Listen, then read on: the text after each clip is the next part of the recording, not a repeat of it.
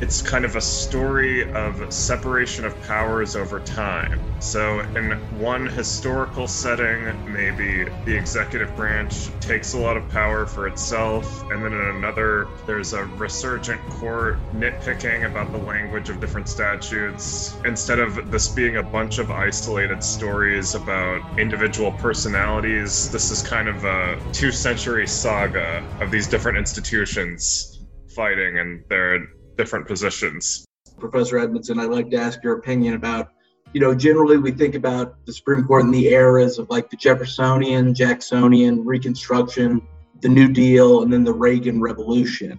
Uh, I'm guessing you would probably consider those to be the significant eras of the court.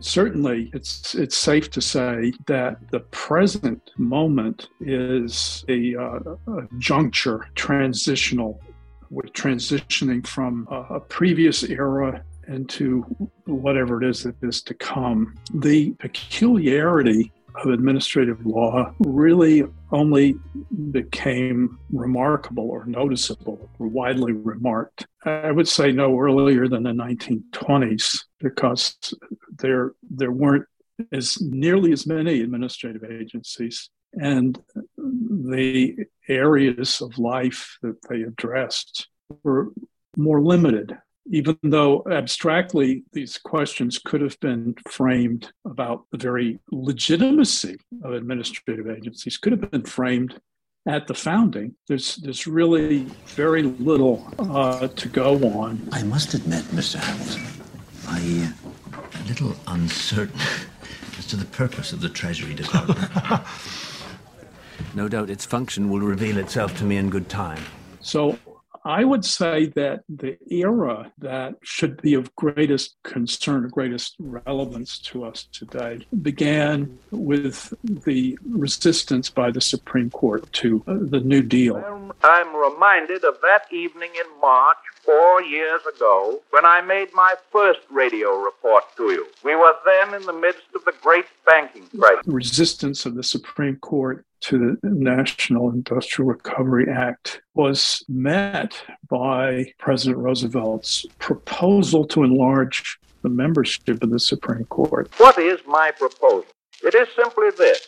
Whenever a judge or justice of any federal court has reached the age of 70, and does not avail himself of the opportunity to retire on a pension, a new member shall be appointed by the President then in office with the approval, as required by the Constitution, of the Senate of the United States. Certainly, that's one era that is past us, but there are two two areas of doctrine that emerge from that era that are are still kind of up in the air. One of them being the so called non delegation doctrine, which was uh, invoked by the court in Schechter Poultry, Carter Coal, Panama Refining, those three landmark anti New Deal decisions. And another is a case called Humphrey's Executor, in which the Supreme Court of the United States took Congress's side as against the president. Congress had protected, by legislation, had protected members of the Federal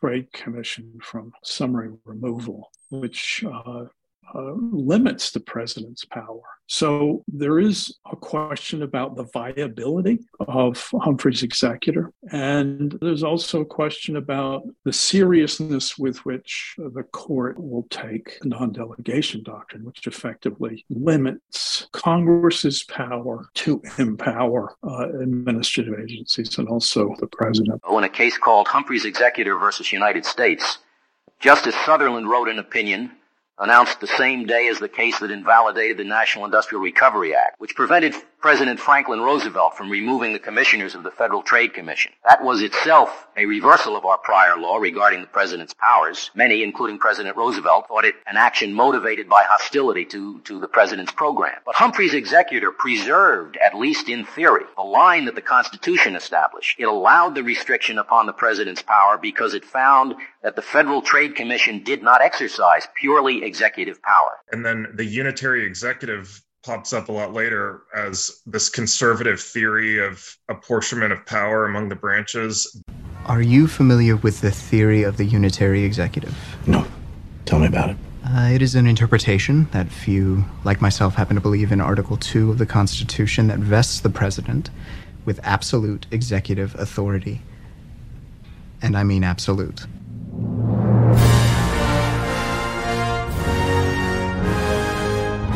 Certainly, it's something that's kind of conveniently deployed, maybe when there's a Republican administration.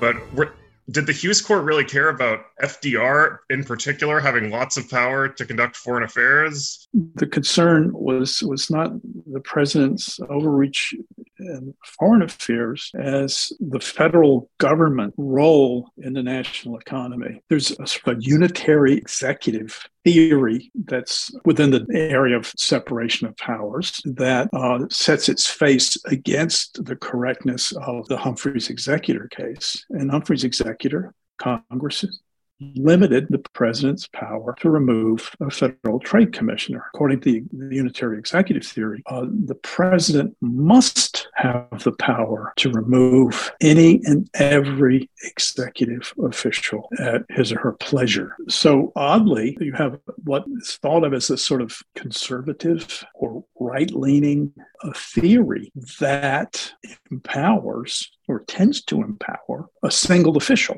president. And of course, one might scratch one's head and say, wait a second, if you're if you're worried about encroachments on liberty, shouldn't you be interested in weakening the chief executive? I mean, isn't the chief executive already invested with enormous powers? Um, so there's there's that head scratcher that comes into it. The non-delegation doctrine limits Congress's ability to delegate what the court prefers to call decision making authority to the executive and the agencies and the so called independent agencies. If Congress can't write broadly empowering the executive, then of course the executive can't get that power. The agencies under the direction of of the executive can't get that power. So the non-delegation doctrine effectively restricts two branches and how that that manages. Of course, it might as well mention that it also radically increases the power of the federal judiciary.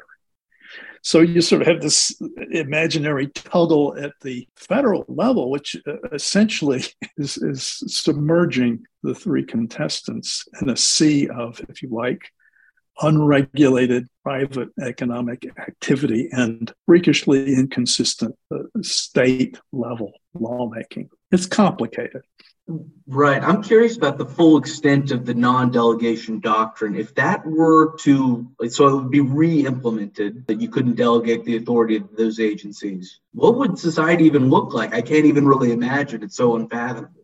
Well, I mean, the, the doctrine uh, is, in short, that Congress can convey decision making authority that, for all intents and purposes, is lawmaking power, but only uh, uh, in terms that state an intelligible principle. And intelligible principles can be quite broad and, if you like, also uh, vague. Public interest, convenience, and necessity. The FCC is empowered to to make rules uh, governing the broadcasters uh, insofar as that serves the public interest, convenience, and necessity. Now, those rules, if the, if the FCC made no rules, there would be no law to fill that out. But if it makes rules, Congress could have made those rules. There would be legislation if Congress had done it. Uh, but those rules uh, are do impose legal duties and endow persons uh, in and out of government with, with legal rights, essentially. And so law making power within this restricted range. We just don't call it that, or the court is, is not comfortable with calling that. So ever since Schechter Poultry, I mean, from, from time to time, the court has has tried to, or members of the court have tried to uh, resuscitate a vital, non-delegate, uh, robust non-delegation doctrine but they always kind of back away at the last moment. I think the significance of it is now a sort of uh, a gravitational power that it has over the scope of a related doctrine called the Chevron doctrine. which you may have may have heard of.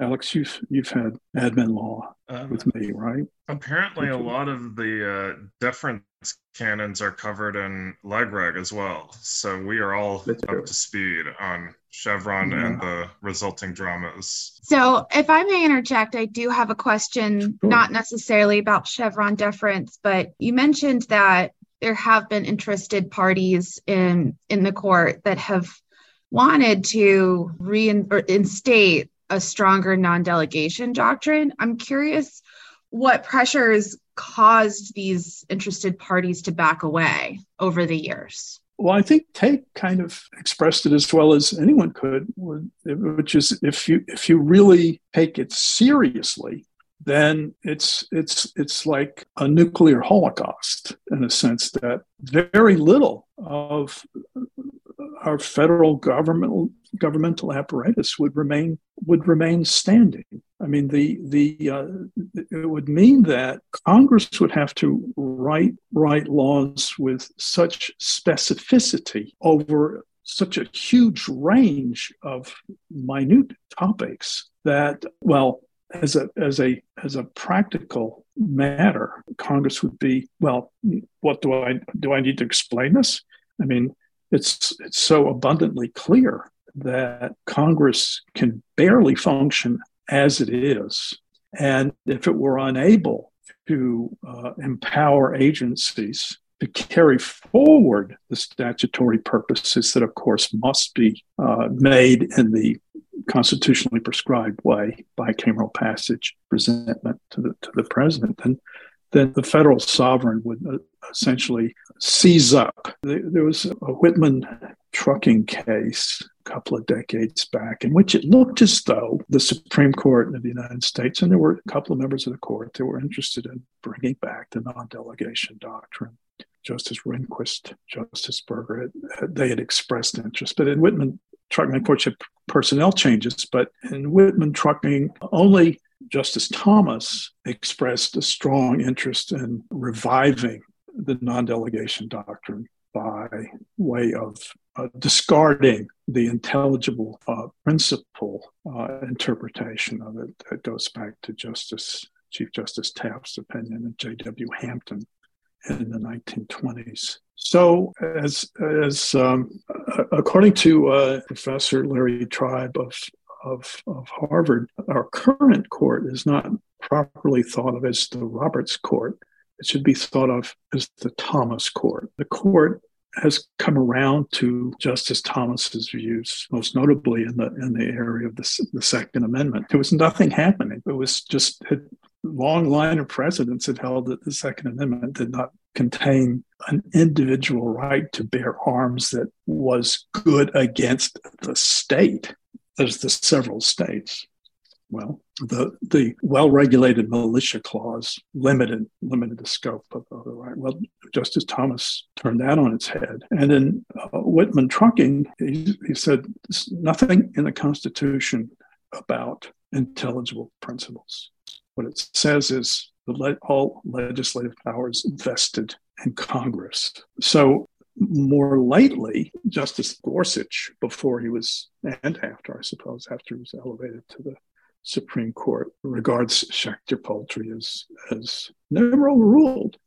he cited never it. Overruled. He cites it, and he, um, in fact, turns it against the Chevron doctrine, which I let me say something about that at the risk of boring you, reg leg students. Chevron is sort of understood as a, a sort of refined canon of construction. We have congressional statute uh, that's been interpreted a certain way by an administrative agency. If that ambiguity can't be resolved by other techniques of statutory construction, even if alternative reasonable interpretations remain, then review in court is to defer to the agency construction so long as it's reasonable. Now, this means that agencies have more power than they otherwise would. Without this, uh, if you like, deferential attitude by courts toward their interpretations of their mission statements given by Congress, their governing statutes. They would uh, essentially have to wait and see, look to the courts for direction, because in the alternative, going back to Congress to get more precise direction. Well, that's, you might get the opinions of various Congress people, but to for Congress to speak authoritatively, that is to make law, a more precise law, essentially has to pass an amendment to the statute under which you've been operating. The courts would coordinately have greater power were they to disavow this deferential attitude toward agency interpretations. We'll hear argument this morning in case 1815, Kisor versus Wilkie, the Secretary of Veterans Affairs. If you don't defer to the agency's choice among reasonable interpretations and you're to decide a case, then you, the court, will be the decider. But uh, what you're doing is saying instead of paying attention to people who know about that, the judges should decide. I mean, I want to parody it, but I mean, this sounds like the greatest judicial power grab since Marbury versus Madison, which I would say was correctly decided. well, so Chevron doctrine, together with the intelligible principle interpretation of the non-delegation doctrine, gives agencies of the federal government significant power. Of course, that's what Congress wants. Uh, when it creates an agency, and directs it to uh, uh, uh, to remove uh, restraints of trade and unfair and deceptive practices. It, doesn't want to have to say what all those are in precise detail. It wants the agency, though, to take to do the job, to take to take its mission and and to pursue it without having to get further minute uh, direction. And and and Tate, I, I, take your point that you know it's it's hard to see how it could be any other way. So it's not at all a surprise or an oddness that the intelligible principle doctrine and the Chevron doctrine have emerged in the course of our modern history and have proved to be pretty durable. I mean, it's not like, for example, this is one of Professor Siegel's examples, is the interpretation of the Eleventh Amendment. You're you're familiar. I don't need to go over that with you. I mean, that that could have gone the other way, and who would have known the difference? Whereas with the intelligible principle, reading of reading, well, nothing to read. It's already uh, something you've read in. The non delegation doctrine is something you've read in to the Constitution, which doesn't contain it. And the intelligible principle interpretation of your own interpretation, of course, is a double reading in. It, how could it be any other way? really. And so also with Chevron and, and Justice Scalia, the late Justice Scalia, I guess it's not so late anymore, it's been a few years, you know, where we can't figure out what precisely Congress meant as to a particular issue, we should take that as an indication that Congress wanted us to listen to the agency. If the agency has a reasonable reading, I mean, they were empowered to address what are often very technical, complicated problems requiring great expertise to address. We are judges. We don't. We we're not an expert in biochemistry or pharmaceuticals or climate science and so forth. Let's let's let the agency do its job. That's what Congress wanted. This has just been turned There's on a, its head. Go ahead. In some states, especially Kentucky, I remember from my state and local government class, Kentucky and Florida, state uh, state agencies will be overruled, like the agency action will be set aside by courts, or the agency will be dissolved entirely all the time, especially when there's something that the Supreme Court in a state has just really opposed, like rent control. In Florida, the state has tried to create rent control agencies and tried to empower existing agencies to do rent control all the time. And the result of Florida's construction of the non-delegation doctrine has just been that you can't control rent in the state of Florida. So I feel like on the federal level, it could really be a crisis where there maybe we just can't. It could be that the government cannot regulate emissions under the Constitution or something like that.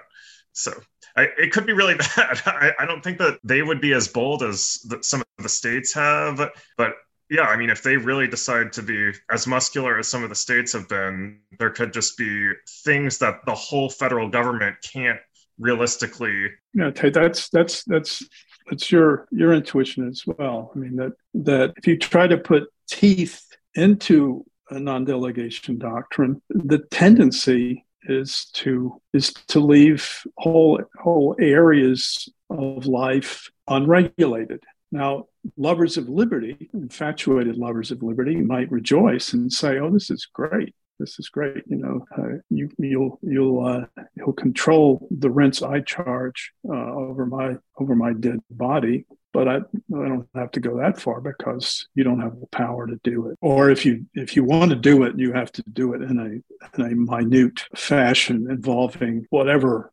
legislative process exists.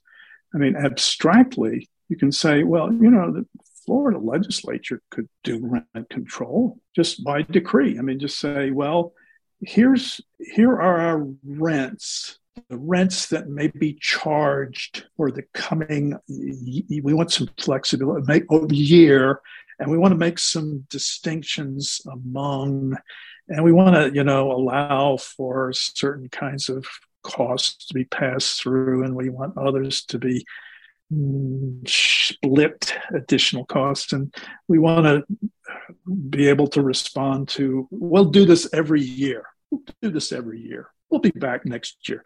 So we will pass a statewide rent control measure that for the coming year and we'll be back next year.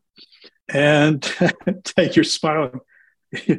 You too ali i mean you know what's going to happen next year.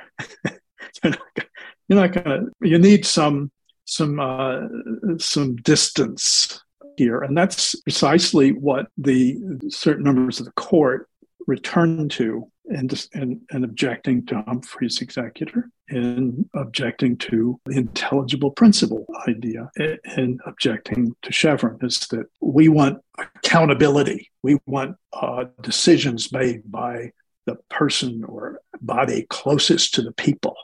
It's anti democratic undemocratic to uh, fetter the president and his or her power to remove inefficient officials because the president is elected and these officials aren't. Uh, it's undemocratic for agencies to uh, to exercise lawmaking power. I mean, the people empowered Congress by delegating their the people's power to make law, and that that legislative power was not to be delegated. You're you're to make laws, not lawyers, lawmakers. In Chevron, Congress is closer to the people than the agencies, and therefore it's Congress's voice we want to hear, unmediated the say so of unelected bureaucrats. So there's a, there's a kind of crude populism lurking underneath all this all this rhetoric. And I do you... I do have a question about West Virginia v EPA because okay. as your uh, rent control example kind of points out, it's already sort of difficult to imagine a legislature, especially the U.S. Congress as it behaves right now, going into a lot of minutia and saying, here's what the minimum wage is going to be in all of these zip codes. Here's what the rents are going to be over here. All the, all this stuff. So let's say that they don't delegate any legislative power because they're just telling all the agencies exactly what all the rules are going to be. But if the rules are really significant, let's say they tell all the agencies we're, we're going to have all of these penalties for pollution and we're going to have all of these environmental rules we're going to have the lakes be this pure and no air pollution it seems like then there's going to be a major questions issue based on this West Virginia v. EPA decision. So, is there any tension between non delegation and major questions? Because it seems like the Supreme Court's message is don't delegate the legislative power because you're supposed to be the one making the laws. But it's also when you make the laws, if it results in agencies doing really big things, that's not allowed either. You're you're you're right. Let me let me just quickly just make sure we're on the same page here. In West Virginia versus EPA decided just this summer, the Supreme Court uh, for the first time enunciated what it called a major questions doctrine, which does two things. The first is to limit the scope of the Chevron doctrine. In other words, where the court perceives that a major question of statutory interpretation is involved that goes to the agency's power to do something, you don't you don't do the Chevron analysis. That's the the first part of it, and and that's not altogether novel because the court had previously, in a series of cases, held that the Chevron analysis didn't apply to decisions that you might say are, are, are so unmajor that it's unlikely that Congress intended the particular agency to speak authoritatively onto uh, as to a certain matter. In other words, uh, certain kinds of fairly routine and trivial kinds of agency actions like letter rulings, rulings on tariff classifications, they weren't entitled to Chevron deference, essentially because it's unlikely that, that Congress meant that each of these things should have the authority of law. So a little bite was taken out of Chevron already, kind of on the lower end. Major questions takes a, a bite out of it at the top end. It's a major question, sort of leaving Chevron for the for the in between kinds of of the things, the the big rules that affect the entire national economy.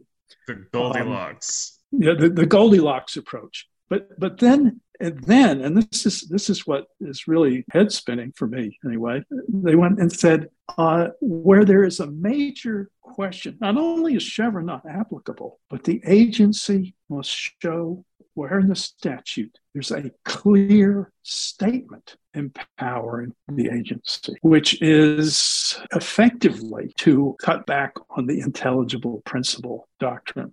Yes, you may delegate decision making authority so long as it's an intelligible principle, but unless there's a clear statement empowering you to do what you did, you don't have the power to do it, even if it's reasonable to think that you did even if a Chevron analysis would tell us, yeah, sure, uh, it's reasonable to think that a system of pollution reduction would include a cap and trade regime for power generation. That sounds reasonable, doesn't it? The court's not going to say, no, that's not reasonable. Now, they're going to say it's reasonable by implication. That's how you can't do it anyway because the statute doesn't contain a clear statement, a clear enough statement. And it's a major question. So a huge wrecking ball has just landed against the, the federal establishment because what's a major question? to, to hear Justice Gorsuch tell us, it's anything that's controversial. and, and Alex, as you point out, I mean, he doesn't think oh, we have no idea what what what was decided back 50 years ago. Who knows? As a matter of fact, contemporary controversy is enough to elevate a question to major status. So uh, we know it when we see it. Test. Yeah, well, it's a well, we know it when somebody says it's so. Test. Yeah, I know it when I see it. It's from the Burger Court's difficulty getting a test for obscenity and it, it is sort of worse than that and lazier than that where they have this roberts says in these new admin law cases what matters is whether it raises an eyebrow. Does it does a judge cock a skeptical brow? And these major questions elements about you know is it of major political importance major economic importance? It reminds me of it's kind of a reverse political question doctrine analysis because the courts have come up with a really similar justiciability test, starting mostly with Baker v. Carr, where if there are special circumstances that kind of counsel in favor of uh, fealty to a pre existing settlement, then the courts are supposed to just stay away from it entirely. There, it's not. It's not even really that passive. They're supposed to instru- The Supreme Court is supposed to instruct all the lower courts not to hear any cases on a particular issue. And now with this major questions doctrine, it's a lot of really similar elements where they're saying in these types of cases where we might find the issue really interesting, we're going to say and you know any agency could potentially be taken to court. And I think you know the heads when we were talking about intelligible principle, I had this feeling like I think that the concern in terms of doing away with it entirely could be if someone's going to sue the military, where they're worried that you know, there's going to be all these challenges to military action, but they know that that'll be that's going to be safe under um, I don't know. There, there's plenty of other the, the courts have already created a different standard for there being executive discretion over the military. So they're going to have their utopian system where there is the Pentagon is kind of a Vatican City, basically. There's just this fifth column of military that that's autonomous, but then the rest, the government that is you know regulating the environment, regulating the workplace, anything that working people in the United States would rely on. That is going to be nitpicked to death from all these pedantic challenges to, oh, well, is this a workplace issue or an occupational issue? Is this a health issue or a medical issue? It's never going to end. It's a new world. I mean, of course, uh, Congress uh, could um, could jump in and say, "Well, here's your clear statement. The EPA has authority to impose a cap and trade regime on power generating facilities." Now, the chances of such language getting through Congress, uh, well, of course, are variable. I mean, it's possible. All right. Joining us this evening, great pleasure, Senator Ted Cruz from the great state of Texas. Senator Cruz, always, sir, it's great to see you. There was an item in the New York, I think it was the New York Times, just last last week, in which the reporter claimed that the Inflation Reduction Act contains language that overrules I think what was meant was overrules West Virginia versus EPA on the matter of whether a system of pollution control would encompass a cap and trade regime. I think that was meant, but it was one of the more sloppily written of the um, of the New York Times uh, articles, and it, it, it what was missing those little hyperlinks you want to see. They go, where does it say that exactly? And I'll tell you something else. There's an element of this bill that is particularly noxious. It's buried in there, which is the Democrats are trying to overturn the Supreme Court's West Virginia versus EPA victory came just a month ago, where the court concluded the EPA didn't have the ability to rewrite our environmental laws to regulate carbon Apparently, Joe Manchin has cut a deal with Chuck Schumer to slip into this bill. Language overturning that, that, that decision which empowers the EPA to destroy your job. And I'll tell you, there's no group that is getting hammered more by this terrible bill than coal miners in West Virginia. It is insane that when we're facing a recession and skyrocketing inflation, the Democrats are saying, let's hit working men and women even harder so we can pay off our lobbyist billionaire buddies. And I would be grateful to to, to, to the to the three of you if you'd you hear any more about this, I'd like to know if the, if I mean they did sneak something in there that in any way uh, corrects West Virginia versus EPA on whatever point. Uh, I'd like to know about it because I I haven't seen any other reference to this anywhere. Of course, it's a, a rather large, hastily put together statute, but uh, there could be a difference of opinion about what a statute accomplishes we got a clear statement in there. West Virginia versus EPA overruled. And they knew it was in there because they were belly aching about it. I just, I got to see it. If you find that language in the statute, in the uh, Inflation Reduction Act, I would be most grateful if you would share that with me because uh, I haven't, I haven't yet, I've yet to teach West Virginia versus EPA, and uh, I want to be I'm going to be braced and prepared when a student raises their hand and says, uh, Professor Edmondson, uh, the Inflation Reduction Act actually overruled the case you're so worried about. I want to be ready for that. I mean, I'd be absolutely overjoyed if it were true. Senator, can you expand? I don't. I, am not aware of this to overturn uh, West Virginia versus EPA. I don't know what the language is. Um, you are a legal scholar. How does this? What are they saying? What's in here? Because I think you're breaking some news here. Uh, apparently, Ted Cruz is. It says um, it's buried in there. Senator Ted Cruz, Republican of Texas, told Fox Business Network the Democrats are trying to overturn the Supreme Court's West Virginia v. EPA victory. radical environmentalists hate it. So what this bill does is it writes in place several times carbon, carbon, carbon. It writes it into the EPA law so that they can go back and say, well, now Congress has done this. And, and so there's bi- some bipartisan um, uh, consensus on this, and it's a power grab by the radical left. So, it, but interestingly, the uh, the uh, the court in West Virginia, Justice Roberts' opinion says, "Oh well, if it's buried in there, it's not a clear statement." it just yeah. So degree um, of buriedness has to do with clarity. I mean, I don't know if a diamond is buried, you know, under a pile of clay, you know, and I'd say it's maybe it's real clear when you get it up close, but no, no, no, it's got to be clear from up here, I guess. Up here on the surface, I don't see it. It's buried. And the next term, I think we'll have a lot to talk about with um, admin law cases. Well, thank you for speaking with us. Yeah, thank you, Professor. I've had a, I've had a yeah, thank you so much. A ton of fun for me. Thanks, Hallie. Until next time. Everyone have a good Saturday. snookered on this, but, but I hope he comes to his senses and, and, and remembers that bankrupting a bunch of coal miners in West Virginia is a really bad idea. Yeah, I know, uh, for a lot of reasons, including political reasons. But I'm going to have to look into this. They're writing in carbon emissions to overturn that EPA. That is very yep. bad, sir. So thank you yes. for alerting us. We're going to take, uh, take a closer look at that.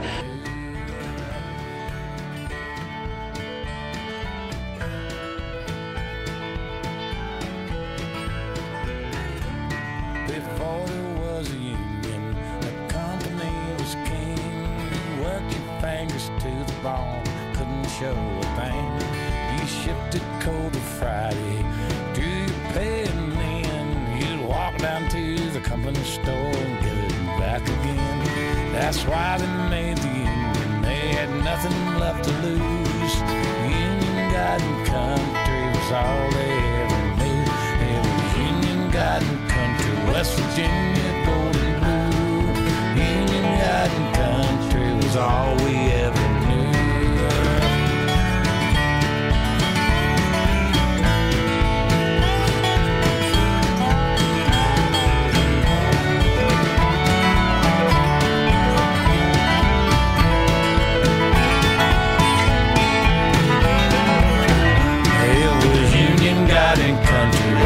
Virginia golden blue.